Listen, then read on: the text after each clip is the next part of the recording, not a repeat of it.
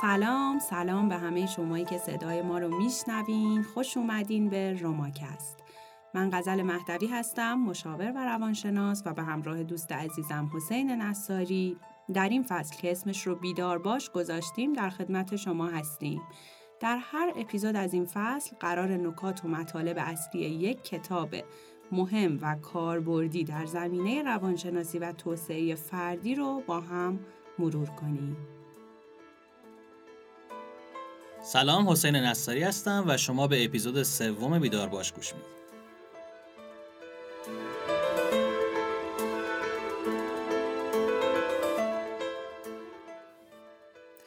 خب کتابی که این بار می‌خوایم در موردش صحبت بکنیم کتابی هست به نام رواقیگری فلسفه زیستن خردمندانه با وجود اینکه اسمش ممکنه کمی سنگین به نظر بیاد مطالب بسیار ساده و در این حال بسیار ارزشمند و کاربردی هستند.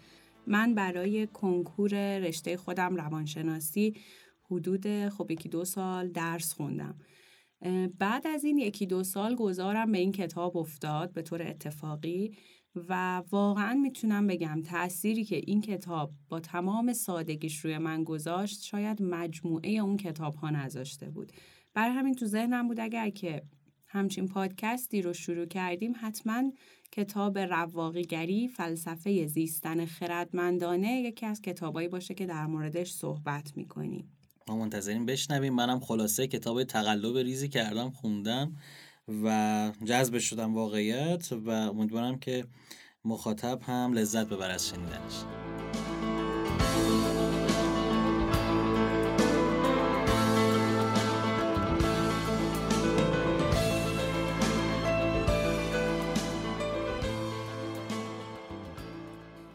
کتاب کتاب رواقیگری نوشته جوناس سالزگبر نویسنده سوئیسی هست. کسی که خودش به شدت به رواقیگری علاقمند شده و در واقع جور خودش رو شاگرد رواقیگری می‌دونه. یه کمی اسم رواقیگری به نظر غیر امروزی و پیچیده میاد. بعد که راجبش حرف می‌زنیم می‌بینیم که نه اتفاقا بسیار هم ساده و ارزشمنده. نویسنده این کتاب میگه من تو سالهایی که مدرسه می‌رفتم و در مقاطع مختلف درس میخوندم خب ریاضی، فیزیک، شیمی، زیست کلی چیزای دیگه یاد گرفتم. مثل همه ما ولی هیچ وقت یاد نگرفتم که چطوری با موقعیت های چالش برانگیز برخورد کنم. چجوری با ترسام روبرو بشم. چجوری با احساسات افسرده کننده کنار بیام. چطوری با مرگ دوستم بتونم که مواجه بشم. خشمم رو چجوری کنترل کنم یا چجوری اعتماد به نفس بیشتری داشته باشم. انگار همه کلاس های مدرسه برای زندگی کردن بی خود و به درد نخور بودن. اما مکاتب فلسفه جهان باستان دقیقا کارشون همین بوده. اونا برعکس سیستم آموزشی امروز می‌خوان که نحوه بهتر زندگی کردن رو به شما یاد بدن. اگرچه این مکاتب خب امروز عملا خونده و شنیده نمیشن ولی واقعیت اینه که ما و بیشتر مردم جهان امروز نیاز خیلی شدیدی به چنین فلسفه داریم که مثل گذشته نحوه زندگی کردن رو به همون یاد بده. تو این کتاب به زبان ساده و امروزی توضیح داده میشه که رواقیگری یعنی چی. شما هر مسیری رو که تو زندگیتون دنبال کنین بالاخره یه توصیه از رواقیون هست که به کارتون بیاد. این فلسفه با وجود سابقه چند هزار ساله‌ای که داره به طرز عجیبی تازه و امروزی و به درد بخوره. حالا چه کارهایی از رواقیگری برای شما برمیاد؟ می‌خواستم اول معنی کلمه رواقی رو بگیم چون من خودم وقتی داشتم میخوندم نمی‌دونستم رواقی اون رواقیگری فلاسفه رواقی. می‌خوام اصلا کلا ماهیت اون رواقی رو بدونیم بعد بریم سراغ ادامش رواقیگری یک سیستم فکریه که در واقع جزو فلسفه هایی که از دوره باستان وجود داشته. و خیلی بحث الان مفهوم لغویش نیست. کاری که می‌کنه اینه که نحوه زندگی کردن عاقلانه و خردمندانه رو به ما یاد میده. خیلی حرف جالبی می‌زنه. میگه که مثلا یه مجسمه ساز برای اینکه بتونه کارش رو بهتر کنه نیاز داره به یه ابزار کاری دیگه. نیاز داره به ماده اولیه. یه نجار برای اینکه هی بتونه تمرین کنه. و در نجاری بهترشه نیاز به چوب و امکانات نجاری داره. آدمیزاد برای اینکه بتونه زندگی رو بهتر از سر بگذرونه و خردمندانه و خوشحالتر زندگی بکنه ماده خامش خود زندگیه. یعنی تو باید رو خود زندگی هی تمرین بکنی تا هی برای زندگی کردن آدم آماده تری بشی. کاری که می‌خواد بکنه همینه. کلا اگه بخوام بگم چه کاری برای شما برمیاد از رفاقیگری باید بگم که این می‌تونه شما رو از در احساسی اینقدر قوی بکنه که اتفاقات و آدمای اطراف نتونن به راحتی شما رو تحت تاثیر قرار بدن. می‌تونه به شما یاد بده که وسط مشکلات خودتون رو کنترل کنین و آروم باشین. می‌تونه تو تصمیم گیری ها بهتون کمک کنه و کلا باعث بشه که زندگی روزانهتون خیلی راحت تر پیش بره. و جالبیش اینه که رواقیگری زندگی خوب و برای هر کسی بدون توجه به طبقه اجتماعیش به یه هدف قابل دسترس تبدیل کرده. اینکه ثروتمند باشیم، فقیر باشیم، سالم باشیم، مریض باشیم، تحصیل کرده باشیم یا نه هیچ کدوم تأثیری بر اینکه بتونین یه زندگی خوب و سپری کنیم نداره یه مثالی که تو ذهن آدم میاد یعنی اتفاقا قطعا همه آدمای این موضوع توی زندگیشون دیدن مثلا یه شخصی رو می‌بینی که حالا مثلا به عنوان مثال میگم شاید مثلا توهین برداشت نشه این هیچ وقت مثلا شخصی از یک روستاییه مثلا با سن بالاییه ولی خب تو یه جایی میبینیش و می‌بینی که یه تفکر خیلی درستی نسبت به زندگی داره. و اینجوری که خب توی یه سیستم آموزشی معمولی شاید حتی سوادم نداشته باشه درسم نخونده شاید کلا مجموعه آدمایی که تو زندگی شده باشن به صد نفر نرسه از اولی که به دنیا تا الان. و این فکر می‌کنم دقیقا همون رسیدن به این همین مسیریه که ما الان می‌خوایم توی این کتاب بگیم. حالا اون شاید کتابو نخونده باشه نشناسه اصلا این افراد و صرفا یه مسیر خیلی درستی توی زندگیش پیدا کرده و پیش رفته و فکر می‌کنم این کتاب می‌خواد همون مسیری که اون آدم حالا توی 60 سال می‌بره خیلی خلاصه به آدمای جوانی مثل من یا خودت یا کسایی که حالا تجربه کمتری توی زندگی دارن بگه. دقیقا همینطوره و از اون طرفم خب اون آدمی که توی فضای طبیعت بیشتر تو فضایی که به طبیعت انسان نزدیکتره زندگی می‌کنه قطعا تجربیاتی داره و زندگیش معنایی داره و یه جوری در واقع این زندگی رو پیش برده که مدلش با زندگی شهری و مدرن ما متفاوته. قطعا اون به نتایجی می‌رسه و به سبک زندگی می‌رسه که برا ما خیلی دور از دسترس تره هرچند که تحصیلات و آگاهی اکادمیک به هر حال رشد قابل توجهی به آدمیزاد میده. ولی خب زندگی مدرن امروز هم ما رو خیلی از طبیعتمون دور می‌کنه. برای همین لازمه واقعا لازمه یه چیزای اینجوری تلنگر به ما بزنن که یادمون نره واسه چی اومدیم داریم زندگی می‌کنیم دیگه. دقیقا زندگی ما به خاطر شهری بودن خیلی ماشینی هست. یعنی یه سیستمیه که ما باید توی اون زندگی بکنیم دیگه خیلی نمی‌تونیم ازش خارج بشیم. حالا جالب خود فلاسفه رواقی حالا اگه حوصله کنین تاریخ زندگیاشون رو بخونین شاهد همین مسئله هم هستن که خیلی فرقی نمی‌کنه که تو کجا و چه جوری داری زندگی می‌کنی. مثلا ما یه فیلسوف رواقی داریم که تبعید شده مثلا توی جزیره دور افتاده و یه فیلسوف دیگه داریم که حاکمه شاه یک منطقه و قصر داره و زندگی خیلی مثلا مرفهی داره.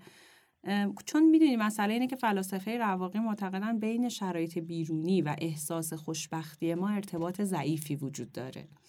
در واقع خوشبختی رو احساس خوشبختی رو یک چیزی از درون می‌دونن. نکته مهمی که فلسفه رواقی بهش خیلی متکیه اینه که من و شما خودمون مسئول شکوفاییمون هستیم. ما مسئولیم که نذاریم خوشبختیمون به عوامل بیرونی وابسته باشه. یعنی چی؟ یعنی مثلا نباید بذاری که بارون یه غریبه مزاحم خراب بودن ماشین لباسشویی. هر مشکلی که طول روز ممکنه پیش بیاد نذاری اینا آسایش تو رو تأمین کنن. چون در غیر این صورت تو میشی یه قربانی بیدفاع واسه عوامل بیرونی که اصلا کنترلت نیست.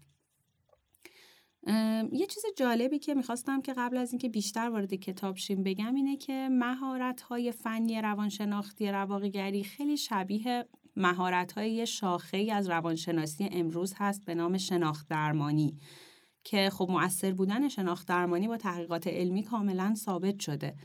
ولی وقتی ریشه در واقع نکاتی که شناخت درمانی یاد میده رو بررسی می‌کنیم به طرز جالبی می‌رسیم به همین فلسفه رواقیگری. یعنی می‌خوام بگم که فکر نکنیم ما داریم راجع به یه چیزی در مورد 2000 سال پیش صحبت می‌کنیم. کاملا منطبق بر نیازها و فضای امروز علمی هم می‌تونه باشه. صرفا زبان خودش خیلی علمی نبوده حالا یک شکل علمی و روانشناختی هم به خودش پیدا کرده. بله دیگه چون به هر حال در گذشته افرادی جامعه رو رشد می‌دادن که بینشمند بودن حالا اگر که الان دانشمند ها هستن. خلاصه کلام این که رواقیگری نه تنها راه رو به شما نشون میده بلکه کلید دسترسی به یه زندگی خوبم تو دستتون می‌ذاره. تنها کاری که باید بکنیم اینه که بریم جلو کلید رو بچرخونیم و وارد بشیم. تمرین رواقیگری تا حدی شبیه موج سواریه. چون بخش نظری کمی داره از این نظر و بیشتر تمرینات عملی مهمه. ولی خب تو همون کلاس موج سواری هم شما اول باید یکم بخش تئوری یاد بگیری. رو خشکی مثلا نحوه پارو زدن بلند شدن وایسادن رو تخته رو یاد بگیری. تمرین کنی. ولی خب خیلی زود از این بخش میگذریم وارد آب میشیم و تمرینات لازم و واقعی رو شروع می‌کنیم خیلی عمالی. پس برمیگردیم یه کوچولو عقب. راجع به اینکه کلا رواقیگری چیه یکم مفصل تر صحبت بکنیم و بریم جلو. I, I found that a very simple practical book about what stoicism is all about was missing. And that was actually the reason why i started even writing about stoicism you know in articles because i was looking for a, a, simple answer you know what's stoicism? And i would google it and read all those books and i always struggled you know to explain it to friends. Yeah it was i was mm-hmm. reading mm-hmm. stoicism for a long time and thought oh man stoicism is so cool. And i would tell friends about stoicism and they'd simply ask oh what's it all about? I was like بله رواقیگری چیه؟ واقعیت اینه که توی طبیعت درختی ریشه هاش قوی و محکمه که بادها و طوفانهای بیشتری رو دوام آورده باشه. همون لرزیدن و تکون خوردن ریشش رو عمیق می‌کنه، ساقش رو محکم می‌کنه. برعکس معمولا درخت های آسیب پذیر اونایی که تو دره های آفتابی رشد می‌کنن. خب همونطور که درخت باید با قدرت به خاک چنگ بزنه تا باد و بارون نتونه نابودش کنه. ما هم باید برای مقابله با سختی ها ریشه هامون رو قوی و مستحکم کنیم. اینجاست که فلسفه رواقی به کارمون میاد. این فلسفه کارش اینه که یادمون بده با هر سختی و بحران و طوفانی که به سمتمون میاد چجوری محکمتر و قویتر برخورد کنیم. حالا چجوری ما می‌تونیم یک زندگی خوب داشته باشیم؟ زندگی مثل یه تابلوی سفید روبروی ماست که ما قرار هنر زندگی کردن رو روش تمرین کنیم، تمرین کنیم، تمرین کنیم تا به یه توانمندی برسیم. رواقیگری مسیریه که کمک می‌کنه چجوری این تمرین ها رو انجام بدیم و در واقع چجوری در خوب زندگی کردن توانمند بشیم. خیلی واضحه کسی که بخواد توی خوب زندگی کردن مهارت داشته باشه باید آگاهی و دانش خوبی از نحوه زندگی کردن داشته باشه اول و بعد مهمتر این که بلد باشه حالا از این دانش در عمل هم استفاده بکنه. در تمام طول این پادکست ما از چند تا فیلسوف بزرگ رواقی هی نقل قول می‌کنیم یه سری جمله ها و مطالبی که هر کدوم نکات ارزشمندی بهمون یاد میدن در نتیجه این چند تا اسم شما زیاد میشنوین مثلا اپیکتتوس، سنکا، روفوس، آورلئوس فرصت نمیشه تک تک این فیلسوفا رو معرفی کنیم ولی خب هر کدوم واقعا زندگی و مسیر جالبی برای رسیدن به رواقیگری داشتن که خب زندگیشون رو هم تو خود این کتاب می‌تونیم بخونین هم سرچ کنین خب حتما که خیلی جالبه رواقیون باور دارن که طبیعت می‌خواد ما به عالی ترین نسخه خودمون برسیم. برای همین اون هسته درونی یا به گفته اونا دایمون یا حالا به گفته بعضی اون بارقه الهی آگاهی. اون مثل یک دونه ای درون ما کار گذاشته شده و خب این تا همیشه پتانسیل و ظرفیت رسیدن به عالی ترین نسخه خودمون رو داره. در واقع میگه بین چیزی که ما الان هستیم و چیزی که بهترین ماست یه شکافی وجود داره یه فاصله ای وجود داره. هدف رواقیگری پر کردن اون فاصله است. یعنی چیزی که هستیم و کاری که می‌کنیم تبدیل بشه به بهترین چیزی که ما می‌تونیم باشیم. رواقیان در مورد احساس خوشبختی هم یه نظر جالبی دارن.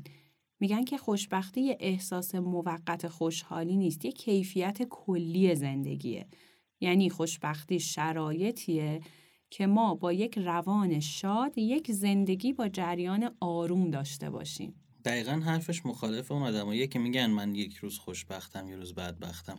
من نمیاد دقیقا کی بود. توی یه مصاحبه یکی از سلبریتی ایرانی بود که توی یه مصاحبه توی برنامه می‌گفت که من صبح خوشبختترین آدم جهان بودم عصری که مادرم فوت شد شدم بدبختترین آدم جهان. یعنی همون عوامل بیرونی بود که روی زندگیش تاثیر گذاشته بود و بله. دقیقا حرفش این بود دیگه یه روز خیلی خوشبختم فردا یه اتفاق میفته بدبخت ترین آدمم و این فکر می‌کنم داره مخالف اون موضوع رو بله. میگه. یه جای دیگه هم یعنی اولین جایی که من در رابطه با هسته درونی انسان شنیدم توی کتاب استلا آدلر بود که یه متد اکتینگ برای بازیگریه که اونم دقیقا توی کتاب نوشته که قبل از اینکه اصلا سراغ بازیگری و پیشرفت داخل اون برید باید اون هسته درونی که باعث میشه شما به بالاترین سطح خودتون توی اون چیزی که می‌خواین برسین رو بیدار کنید. اصلا این سری تمریناتی داره که الان جاش نیست واقعا بگم ولی می‌خواستم بگم چقدر مرتبط این موضوع که هم توی اون رشته هم الان توی روانشناسی. فکر می‌کنم شاید برداشت اون موضوع هم از همین کتاب باشه. بله واقعیت اینه که ما یه پتانسیلی داریم. مثل مثلا تصور کن یک دونه یه گیاه که درش پتانسیل درخت شدن وجود داره دیگه. اون برای این کار ساخته شده. هر کدوم از ما به طور منحصر به فرد برای یه چیز و یه کاری ساخته شدیم. مسئله اینه که اون در واقع دایمون رو اون هسته درونی رو اون آگاهی رو هی به مرور رشدش بدیم دیگه. این میشه بهترین خود بودن. در مورد خوشبختی آهان داشتیم صحبت می‌کردیم. این که تو میگی که یکی صبح خوشبخته و بعد از صبح بدبخته بحث اینه که خوشبختی اصلا وقتی اتفاق میفته که ما برای رویارویی با هر چالشی که تو زندگی باهاش روبرو میشیم به سلاحهای مورد نظر به اندازه کافی مجهز باشیم که حتی بتونیم در شرایط سخت شادی و آرامشمون رو حفظ بکنیم. این فلسفه دقیقا ما رو آماده می‌کنه که هر اتفاقی میفته رو بهتر بتونیم تحمل کنیم. اینکه زندگی سیلی می‌زنه فوش میده لگت می‌زنه توف میندازه مش میکوبه به این معنی نیست که ما باید کم بیاریم و دست بکشیم. به این معنیه که قرار ما هی خودمون رو آماده تر کنیم و قوی تر کنیم. و هدفمون اینه که حتی در اوج حمله مثل یه قلعه قوی بتونیم مستحکم بمونیم. هدفمون اینه که در شرایطی که دیگران وحشت کردن ما بتونیم آروم و با ملاحظه بمونیم و بهترین واکنش رو به اون موقعیت نشون بدیم. Because Stoicism asks you, you know, to be your best self.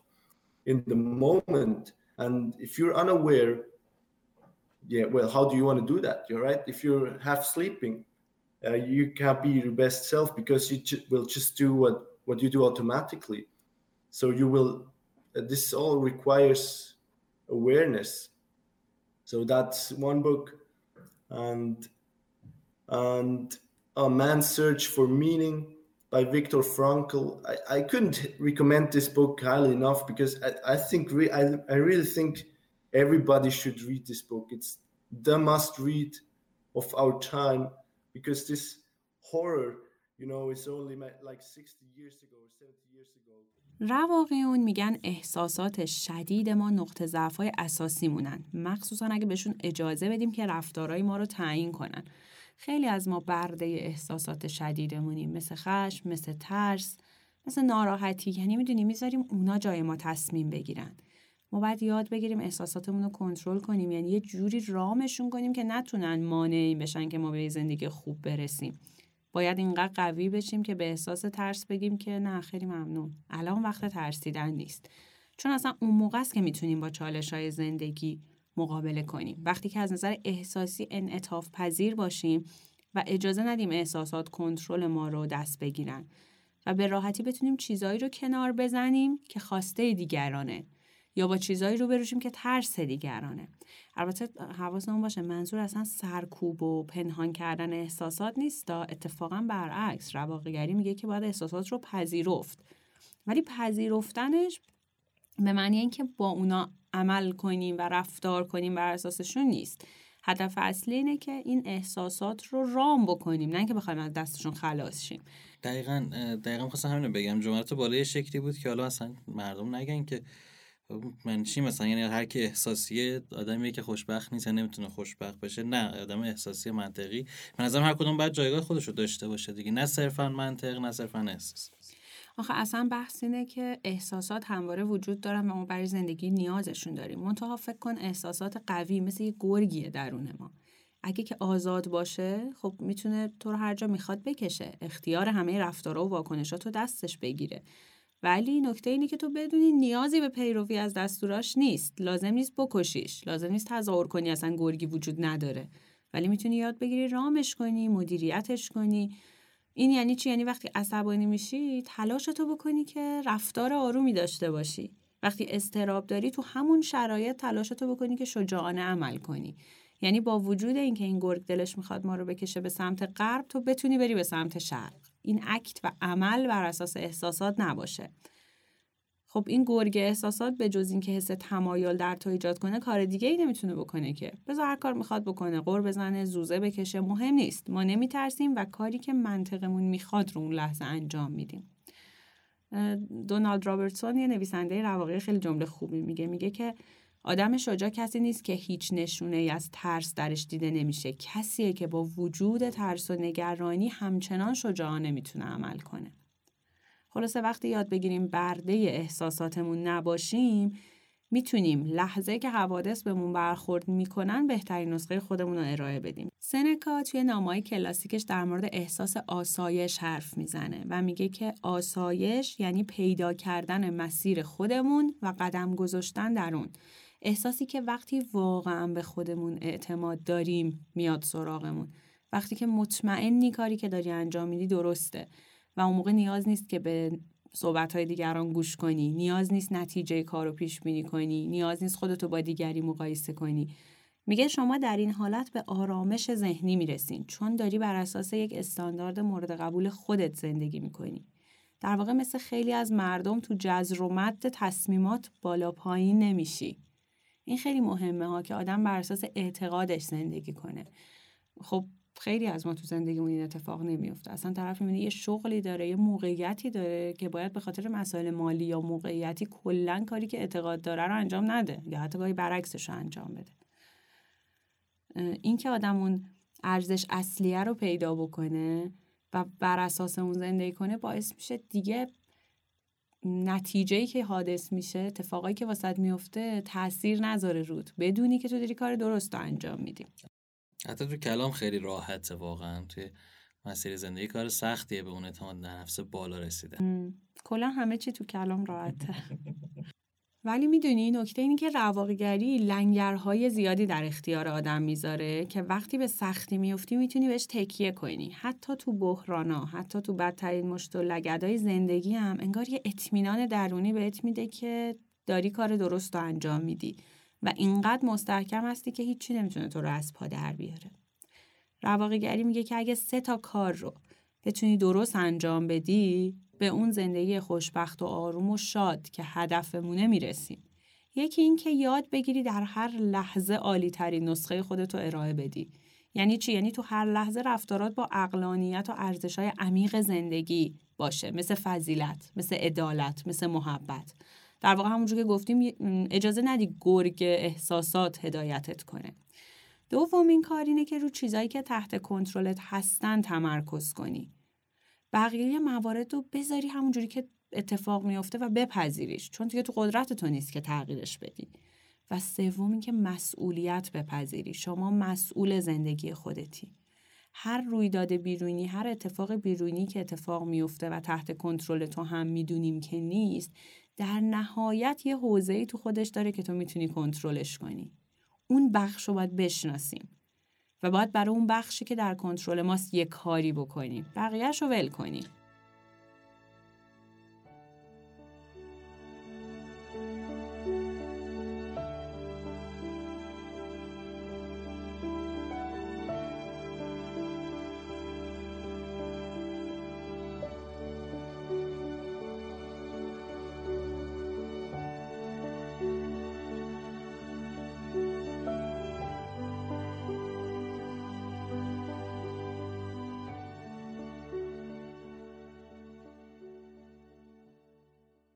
نکته الان به ذهن من رسید اینکه نکته دوم و سوم دارم میگم. نکته دوم داره میگه که فقط رو مسیر خودت تمرکز کن و با بقیه مواردی که در بعد اتفاق میفته کاری نداشته باش فقط بپذیرشون. و این نکته سوم داره میگه کنترل کن چون هر چیزی رو میشه کنترل کرد. یه جوری انگار انگار مخالف نه دقیقا. نه نه نه نه نه. نگاه داستان اینه. در هر اتفاقی یک بخشی هست که دست تو نیست. یک بخشی هست که تحت کنترل تو نیست. اون رو رها کن. ولی در همون اتفاق یک بخشی هست که تحت کنترل توه اتفاقا. اونو با تمام قدرت انجام بده. مثل رفتن یه شخصی از زندگیت دیگه. رفتن اون دست تو نیست. ولی مواجه شدن مواجه شدن تو با رفتن اون دست خودت. دقیقا همینطوره. خیلی بامزه است تو این دوره همهگیری و کووید و اینا.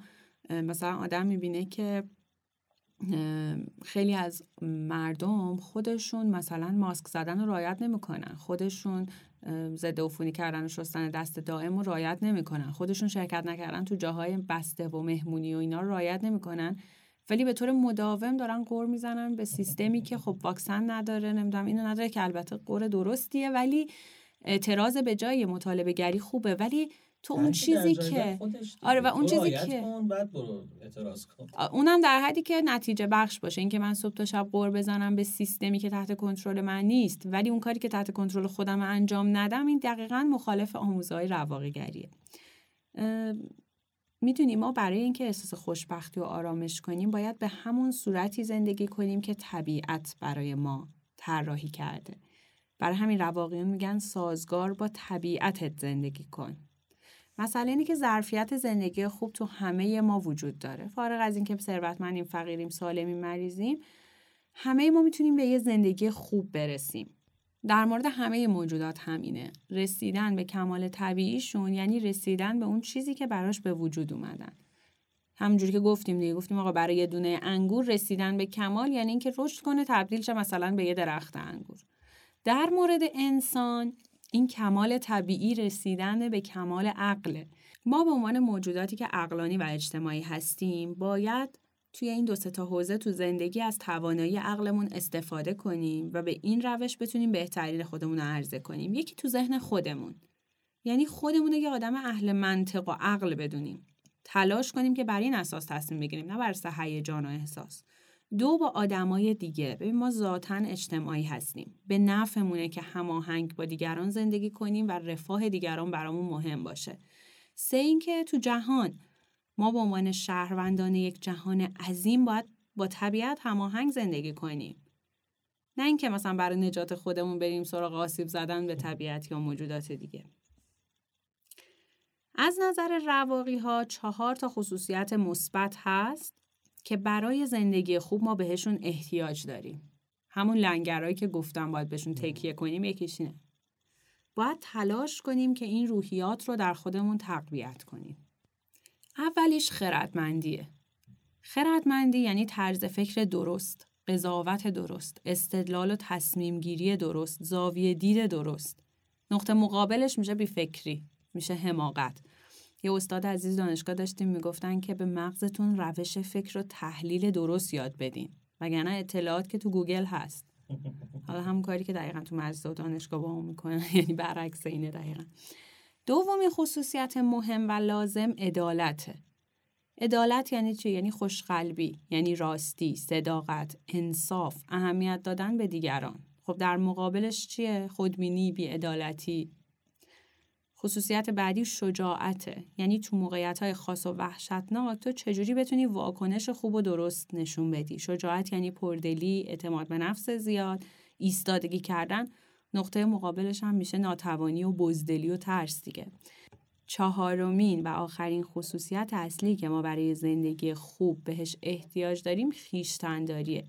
یعنی چجوری با وجود احساساتی که داریم مثل خواسته هامون، خشممون، شهوتمون چجوری در مقابل اینا کنش و رفتار اقلانی و درست داشته باشیم.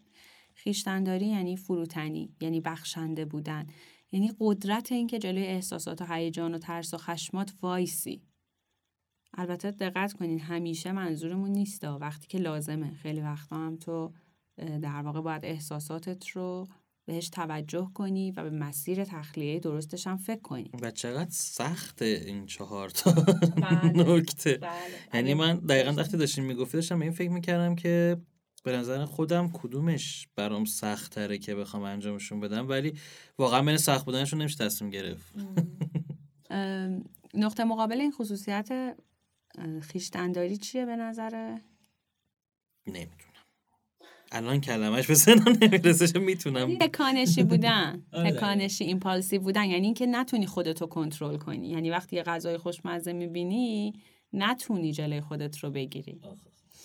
یعنی وقتی از دست راننده ماشین جلوی عصبانی میشی با فرمون بیفتی دنبالش. دقیقا همون کنترل نشدن احساسات دیگه. وقتی عصبانی صد درصد عصبانی وقتی گرسنت صد درصد گرسنه نمی‌تونی جلوی اون احساسی که اون لحظه داره دست میداره بگیری یعنی عمل بعدش نمی‌تونی کنترل کنی. حالا اینجا یه داستان دیگه پیش میاد.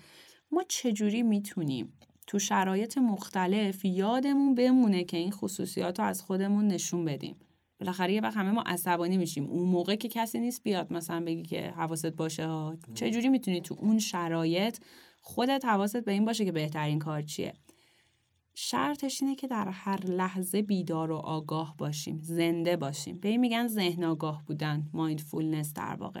وقتی شما از لحظه ای که پشت فرمون ماشینت میشینی تا وقتی که به سر کارت می‌رسی اصلا نمی‌فهمی چجوری گذشت چیا دیدی چیا شنیدی چجوری رانندگی کردی. همش تو فکر و خیال بودی. این یعنی اون دقایق شما ذهن آگاه نبودی. تو افکار و ذهنیاتت غرق شده بودی. این مثال زدم که معنی ذهن آگاهی جا بیفته. ذهن آگاهی یعنی هر رفتار طوری باشه که انگار آخرین کاریه که قراره تو زندگیت انجام بدی. با تمام توجه و تمرکز. یعنی وقتی ماشین رو روشن می‌کنی را بیفتی همه توجهت به محیطی که توشی باشه به رانندگیت به درختها آدما ماشینایی که می‌بینی. اصلا به واقعیتی که اون لحظه داری توش زندگی می‌کنی.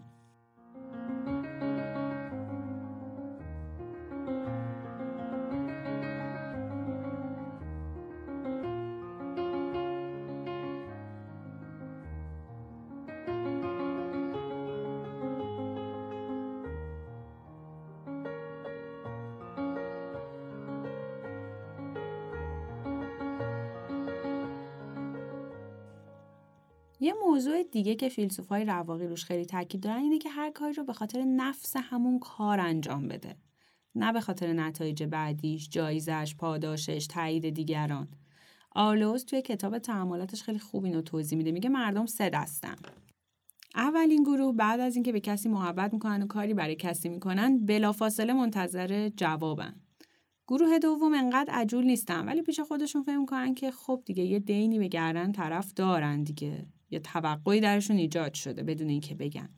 گروه سوم ولی مثل همون درخت انگوریان که وقتی میوه میدن دیگه هیچ انتظاری از کسی چیزی نداره. یعنی مثل اسبی که مسابقش تموم می‌کنه. زنبوری که اصلش رو تولید می‌کنه. اینا دیگه بدون هیچ انتظاری میرن سراغ کار بعدی. این در طبیعت ماست که به دیگران خوبی کنی. دقیقا همین می‌خواستم بگم. گروه سوم تو انسان ها نمیشه خیلی مثال زد. یعنی تو هر چیزی در طبیعت می‌تونی مثال بزنی جز آدما. چون تو آدما خب سخته بهش رسیدن. واقعا سخته ولی نمیشن بگی که نیست. خیلی ها هستن که به این سمت دارن حرکت می‌کنن واقعا. آره ولی همین اتفاق طبیعتی که بر ما داره میفته و یه حسی رو به آدما داده انگار اینکه دیدی که میگن خیلی ها میگن این موضوع رو که همه طبیعت در سلطه انسان هاست و همه دارن در خدمت انسان کار می‌کنن. ولی فکر می‌کنم آدم هم خودش باید به همین شکل باشه. یعنی ما هم یک دینی داریم نسبت به محیط. اطرافمون جدا از اینکه اونها برای ما کاری می‌کنن. ما هم باید در جوابش برای ما کاری بکنیم. حتی منظورم این نیست که من جز دسته یکم ها اینا میگن آره یه چیز کلی دارم میگم. ببین آخه میگم این تو طبیعت ماست که خوبی کنیم به دیگران و مهمه که این کار رو برای نفس خود خوبی انجام بدیم. حالا بگذاریم که همین بیتوقعی ما چه تاثیر مهم و بزرگی روی احساس خوشی و آرامش خودمون می‌ذاره واقعا. یک موضوعی که توی این فلسفه واسه من خیلی جالبه توی رواقیگری و من فکر کنم که برای آدمای نسل و جامعه ما دونستنش خیلی لازمه اینه که اصلا یادمون بمونه که بابا ما موجودات اجتماعی هستیم. به صورت طبیعی دوست داریم به دیگران محبت کنیم رو زندگیشون تاثیرای خوب بذاریم. رواقیون میگن ما باید نگران آدمای دیگه باشیم. باید بین خودمون و دیگران احساس نزدیکی کنیم. با حتی با غریبه ها حتی با مخالفامونم مثل آدمای نزدیکمون رفتار کنیم. اپیکتتوس میگه که یه آدم نمی‌تونه چیز خوبی برای خودش به دست بیاره مگه اینکه این وسط یه خدمتی هم به جامعه کرده باشه. میگه که ما طوری طراحی شدیم که بتونیم کنار بقیه انسان ها زندگی کنیم و از این نظر خیلی شبیه زنبورای اصل هستیم. باز مارکوزه که دیگه از رواقیون میگه که یه زنبور نمی‌تونه تنهایی زنده بمونه. در این حال چیزی هم که به کندو سود نرسونه برای خود زنبور هم منفعتی نداره. کارای ما باید به رفاه عمومی سود برسونه. در غیر این صورت به خودمون هم چیزی نمی‌رسه. ما یک موجود زنده عظیم هستیم. همه به هم وابسته ایم. هر کدوم بخشی از یک کل هستیم. هر کدوم باید این نقشه رو ایفا کنیم. برای خودمون و برای کلیتمون. یاران به مرافقت چو دیدار کنید. شاید که ز دوست یاد بسیار کنید. چون باده خوشگوار نوشید به هم نوبت چو به ما رسد نگونسار کنید.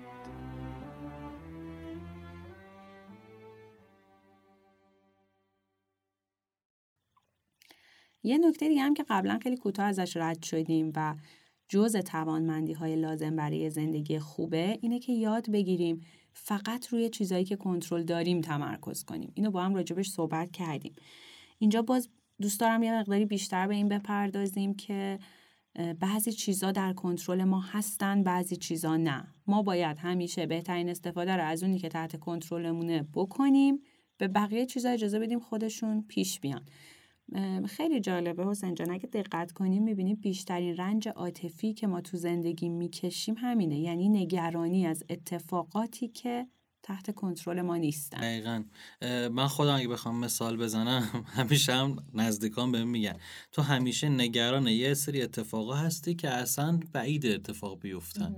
یعنی من همیشه یه نگرانی دارم مثلا با یکی صحبت می‌کنم که این بعد مثلا طرف میگه که بابا حالا این چیزی که تو داری میگی یه درصد احتمال داره اتفاق. چرا الان نگران اون یه درصده ای ولی برای خودم کنترل کردنش خیلی سخته. آره تو ببین مثلا اصلا خیلی هاشم حتی اگه بیفته هم آیا تحت کنترل توه؟ نه مثلا فلان پسر یا دختر از من خوشش میاد. آیا مثلا من این شغل رو به دست میارم؟ چرا من بلندتر نیستم؟ چرا لاغرتر نیستم؟ چرا زیباتر نیستم؟ چرا مثلا توی خانواده پولدارتر به دنیا نیومدم؟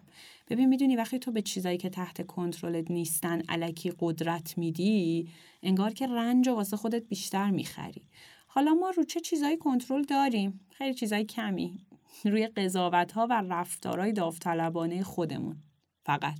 یه مثال راجع موضوع بالا من اتفاقی دیدم از یه, یه کلیپ در واقع از یه کلاس دانشگاهه نمی‌دونم دیدیش یا نه که استاد لیوان آب دستش می‌گیره بعد بعد شاگردا میگه چه وزنش چقدر میگه انقدر انقدر میگه که اتفاقات بعدم همین شکلیه. وزن اتفاق مهم نیست. این مهمه که ما چقدر اون اتفاق رو تو ذهنمون نگه داریم.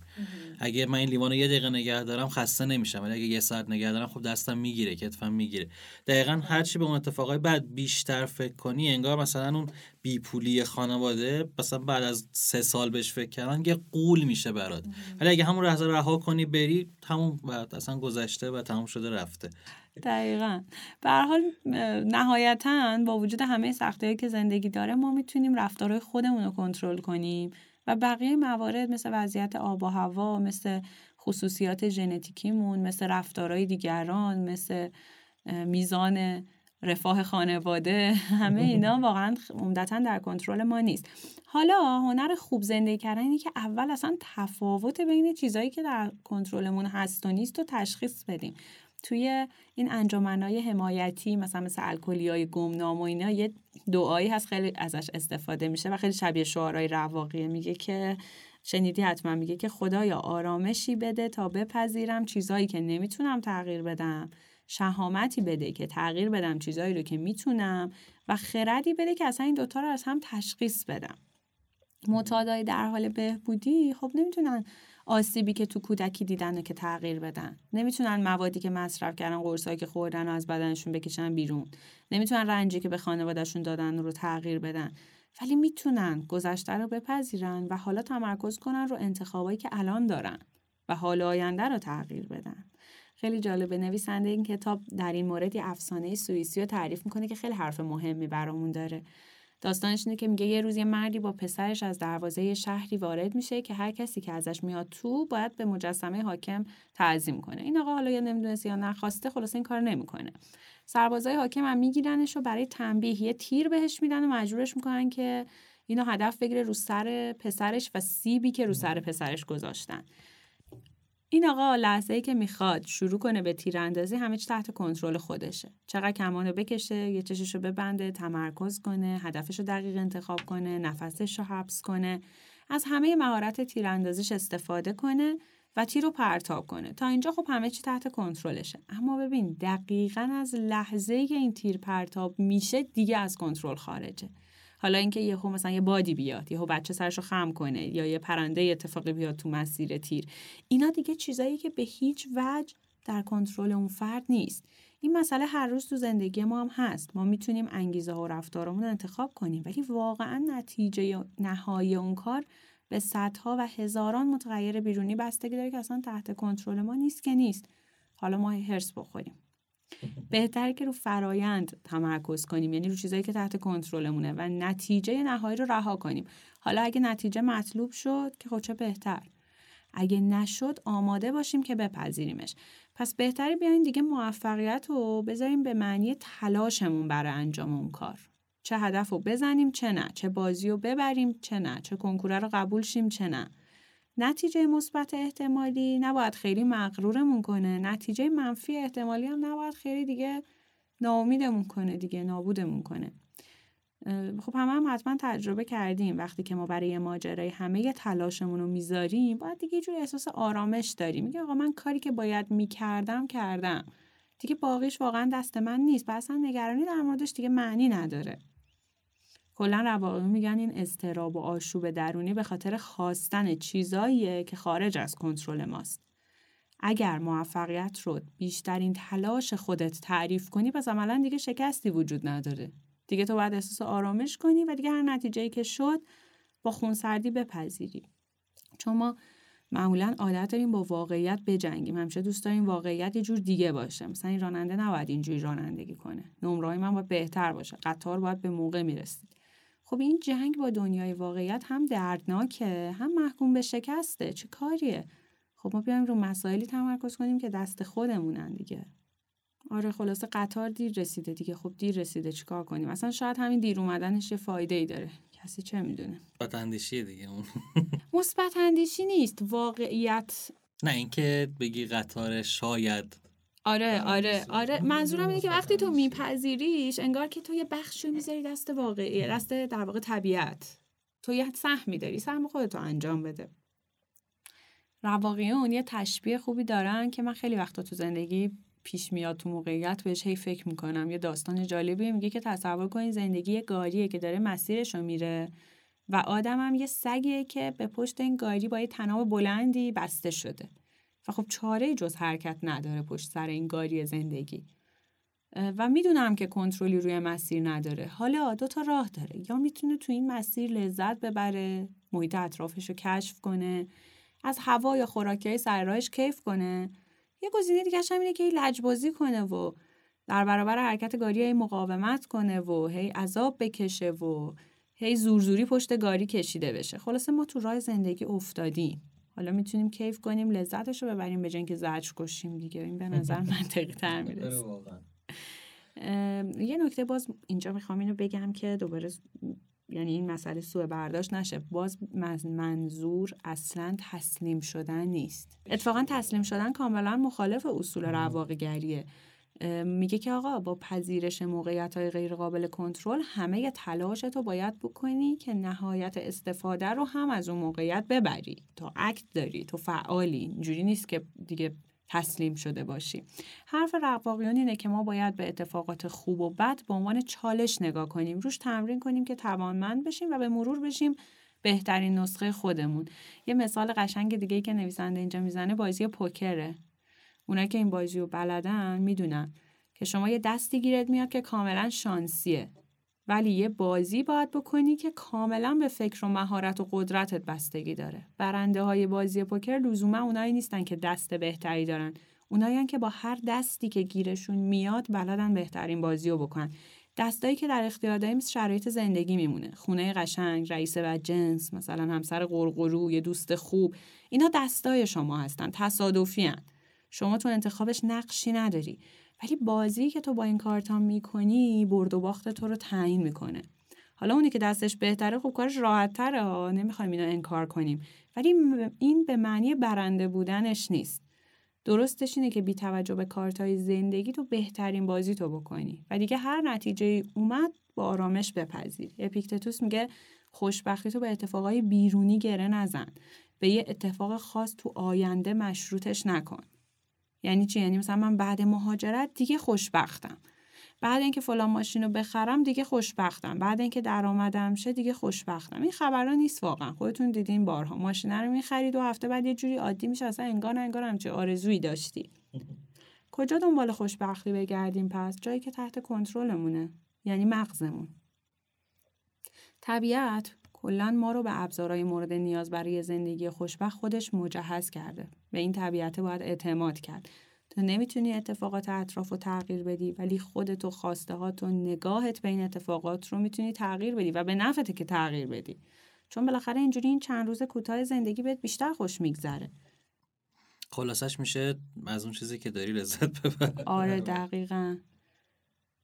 میگه که شما فقط رو ذهنت کنترل داری ولی خب اون چیز کمی نیست اتفاقا خیلی هم مهمه. چون منبع آزادیه. مثلا فکر کن تو به من توهین کنی و من اونی باشم که انتخاب می‌کنم چقدر از این توهین ناراحت باشم. مثلا چقدر به خودم بگیرم چقدر به هم بریزم. یا برعکس چقدر بهش بی اهمیت باشم و ازش عبور کنم. خیلی این قدرت زیادیه واقعا. ولی خب باید حواسمون باشه که یه قربانی درمانده و تسلیم بودنم فایده ای نداره. باید انقدر مسئول باشیم که بهترین استفاده رو از شرایط بکنیم. مثلا فرض کن تو دل توهین تو به من یه انتقاد به درد بخورم شاید پیدا شد من بتونم با کمکش خودم رو تغییر بدم. این یعنی چی؟ یعنی از این اتفاق ناخوشایند من بهترین نتیجه رو برای خودم برداشتم. خب حرفی نداری حسین؟